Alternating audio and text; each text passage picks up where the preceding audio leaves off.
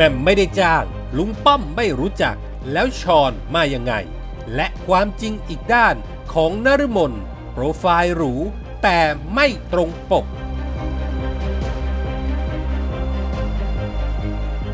โหนคอมช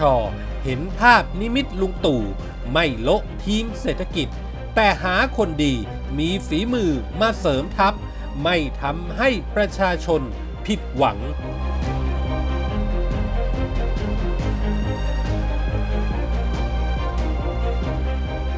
สวัสดีครับ ขอต้อนรับทุกท่านเข้าสู่ NGR Podcast ครับ ผมเกษตรชนะเสรีชัยรับหน้าที่ดำเนินรายการครับ วันนี้ผมมีคอลัมน์ข่าวปนคนคนคนข่าว ประจำวันพุธที่ 1 กรกฎาคมพุทธศักราช 2563 มาฝากกันครับ ก็ถือว่าเป็นวันเปิดเทอมอย่างเป็นทางการของ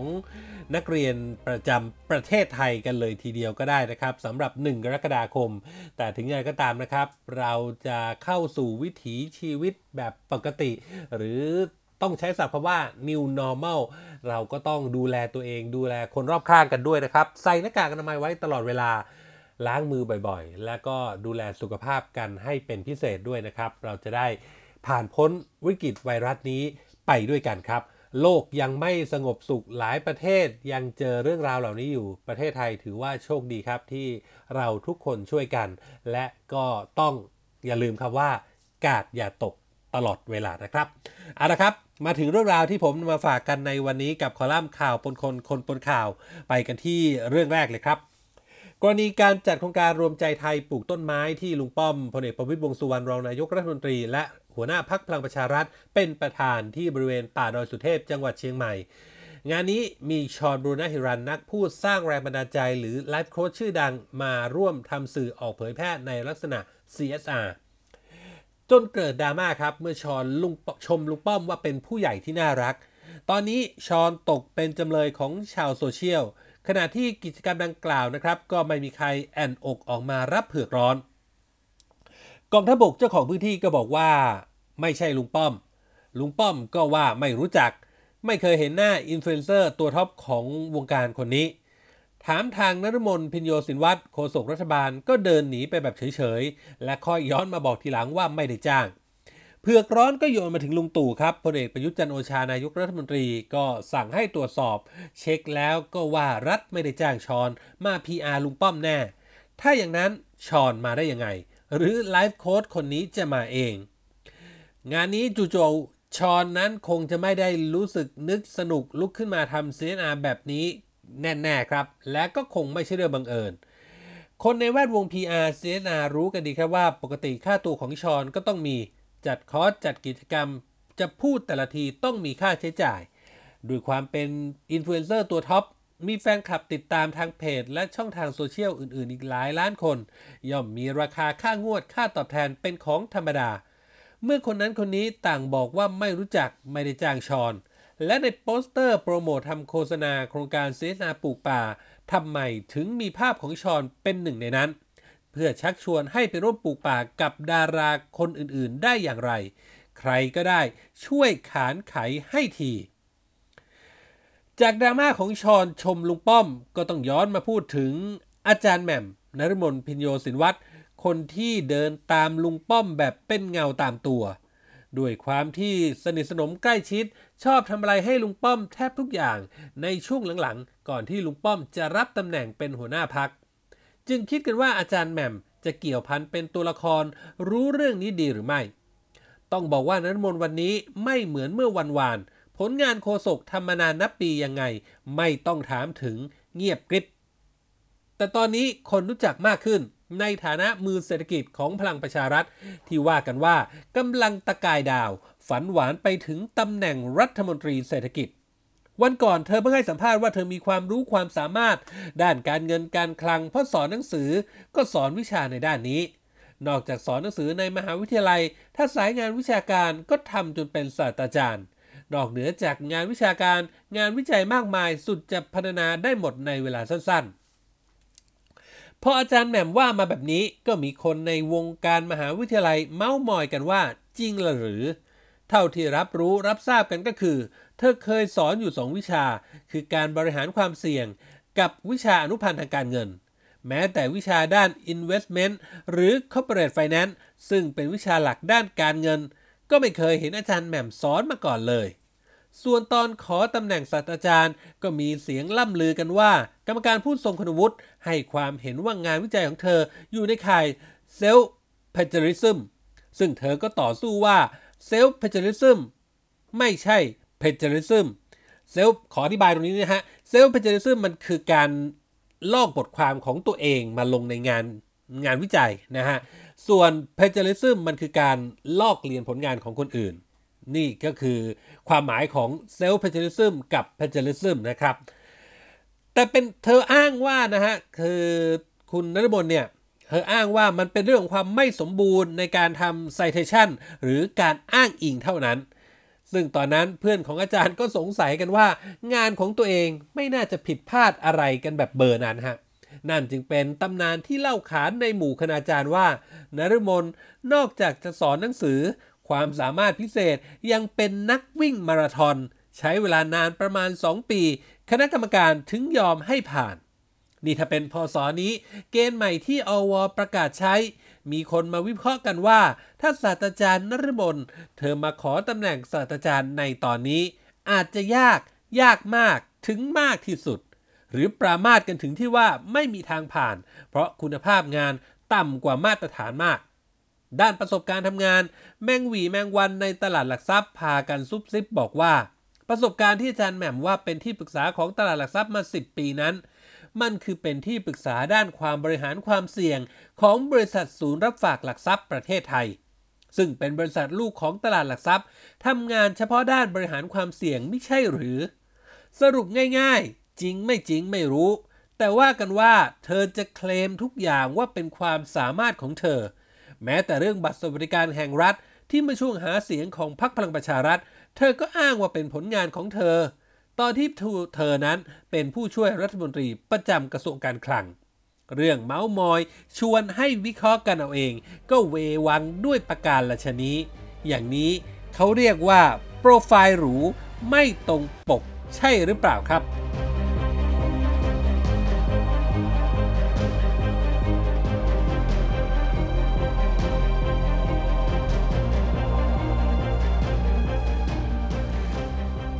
ไปกันที่เรื่องราวของการ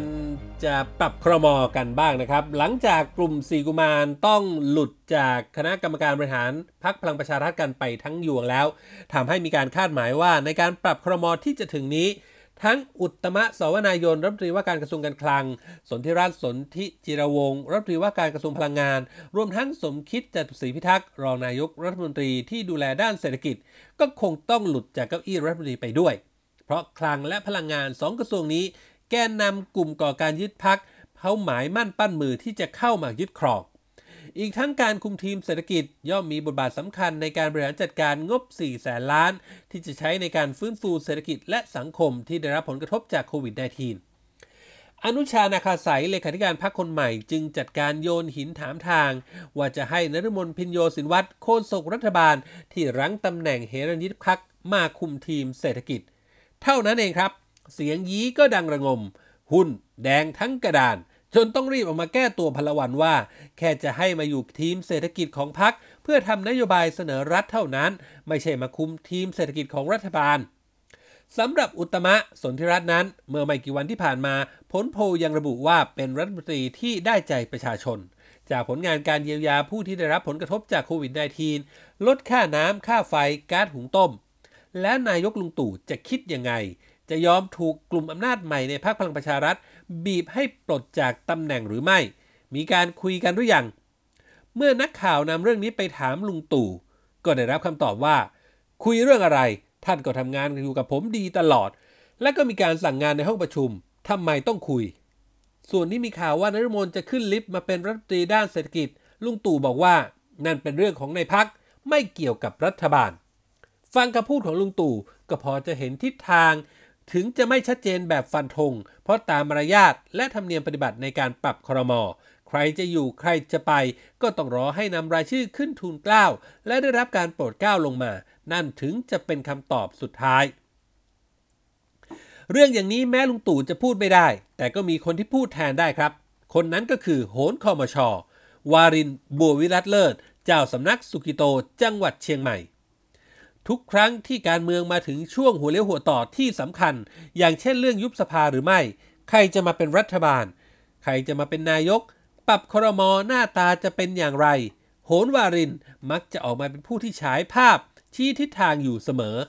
ครั้งนี้ก็เช่นกัน โหรวารินบอกว่าจากการนั่งทางในผ่านภาพนิมิตจากหลวงปู่เกวาลัน แห่งเทือกเขาหิมาลัย เห็นว่าลุงตู่จะนั่งเก้าอี้นายกไปจนครบเทอม เพราะรับหน้าที่มาตอบแทนคุณแผ่นดิน ประชาชนให้การยอมรับว่านายกคนนี้ดีที่สุด ไม่มีการเปลี่ยนตัวเด็ดขาด ลุงป้อมพลเอกประวิตรวงสุวรรณรองนายก และลุงป๊อกพลเอกอนุพงษ์เผ่าจินดารัฐมนตรีว่าการกระทรวงมหาดไทย ก็ยังคงร่วมกันทำงานต่อไป ส่วนเรื่องปรับครมจะมีการปรับใหญ่หลายตำแหน่ง ใครทำงานไม่เข้าเป้าก็เอาออก มีการสลับกระทรวง ดึงคนดีมีฝีมือเข้ามาเสริมทัพ และจะเสร็จสิ้นภายในเดือนกรกฎาคมนี้ ไม่มียืดเยื้อ ฟันเปรี้ยงว่าไม่มีการโละทีมเศรษฐกิจอย่างที่มีกระแสข่าว คนที่คิดว่าจะหลุดก็ไม่หลุด ถ้าไม่มีทีมเศรษฐกิจชุดปัจจุบัน รัฐบาลพังแน่นอน ส่วนปัญหาเศรษฐกิจจะไม่หนักไปกว่านี้พราะได้ผ่านภาวะที่หนักมาแล้ว หลังจากนี้สถานการณ์บ้านเมืองจะมีแต่ดีวันดีคืน ถ้าปรับทีมเศรษฐกิจชุดปัจจุบัน เท่ากับเปลี่ยนม้ากลางศึก ที่ผ่านมาการทำงานก็ราบรื่น ประเทศไทยเผชิญทั้งภาวะวิกฤตโรคโควิด และวิกฤตเศรษฐกิจที่เกิดขึ้นทั่วโลก ผ่านพ้นมาได้ถึงเวลานี้ ถือว่าสุดยอด กลุ่มการเมืองจะเอาโควต้ากลุ่มนั้นกลุ่มนี้ เป็นพวกที่มีปัญหาตั้งแต่ต้น จะมากดดันไม่ได้ เพราะโคต้าของท่านนายกมีอยู่ในมืออยู่แล้ว ท่านมีอำนาจที่จะพิจารณา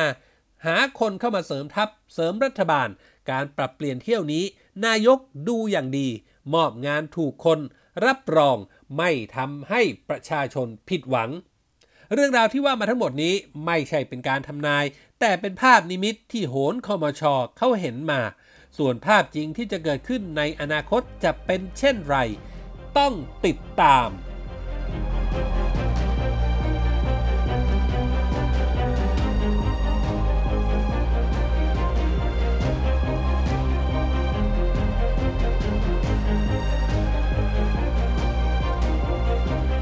คือเรื่องราวที่ผมนำมาฝากกันในวันนี้ครับ กับคอลัมน์ข่าวปนคนคนปนข่าว จากเว็บไซต์ผู้จัดการออนไลน์ หรือ NGR ออนไลน์ที่รู้จักกันเป็นอย่างดีนะครับ คุณผู้ฟังสามารถเข้าไปรับฟังรับชม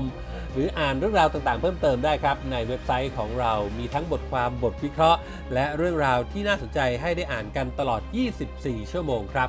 และถ้าหากมีข้อแนะนำติชมประการใดนะครับ สามารถทิ้งคอมเมนต์ไว้ได้ในท้ายข่าว หรือ ถ้ามีโดยตรงถึงพอดแคสต์ของเรานะครับเสิร์ชหา MJR Podcast ได้เลยครับ ทุกคอมเมนต์ ทุกความเห็นจะเป็นกำลังเป็นแรงใจให้พวกเรานำไปปรับปรุงพัฒนาผลงานให้ออกมาเป็นที่ถูกต้องตรงใจคุณผู้ฟังมากที่สุดครับวันนี้หมดเวลาแล้วครับ ขอบพระคุณทุกท่านที่ติดตาม ผมเกษตรชนะเสรีชัย ลาไปก่อนพบกันใหม่โอกาสหน้า สวัสดีครับ